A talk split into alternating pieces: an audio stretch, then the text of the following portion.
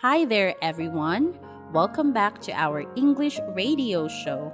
My name is Teacher Isa. And I am Teacher Fiona. Welcome back, Teacher Ida. How was your holiday? It was great. I enjoyed the summer. How about you? I also had a good time. Let's introduce our guest and ask them about their summer vacation.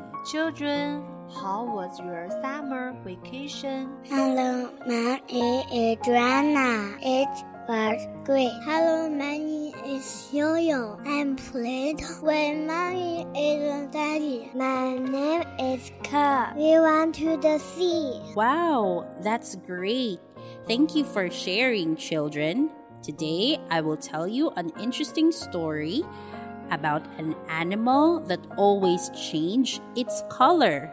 Do you know what it is? It's a chameleon. Can you help me tell the story for our listeners? Okay, we will help you. Let's start. A color of his own. Parrots are green. Goldfish are red. Elephants are blue. Pigs are pink. All animals have a color of their own, except chameleons. They change color wherever they go. On lemons, they are yellow. In the hazard, they are purple.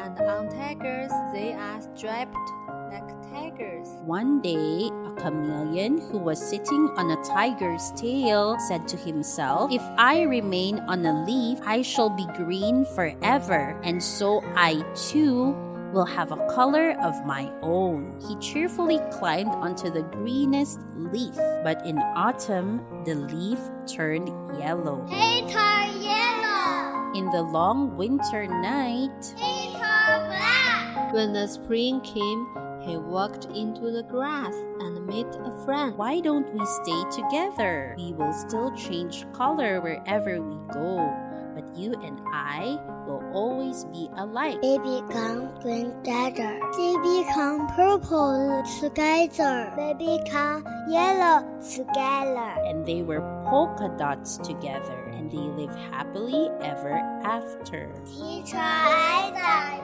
we are sorry. I'm glad you did.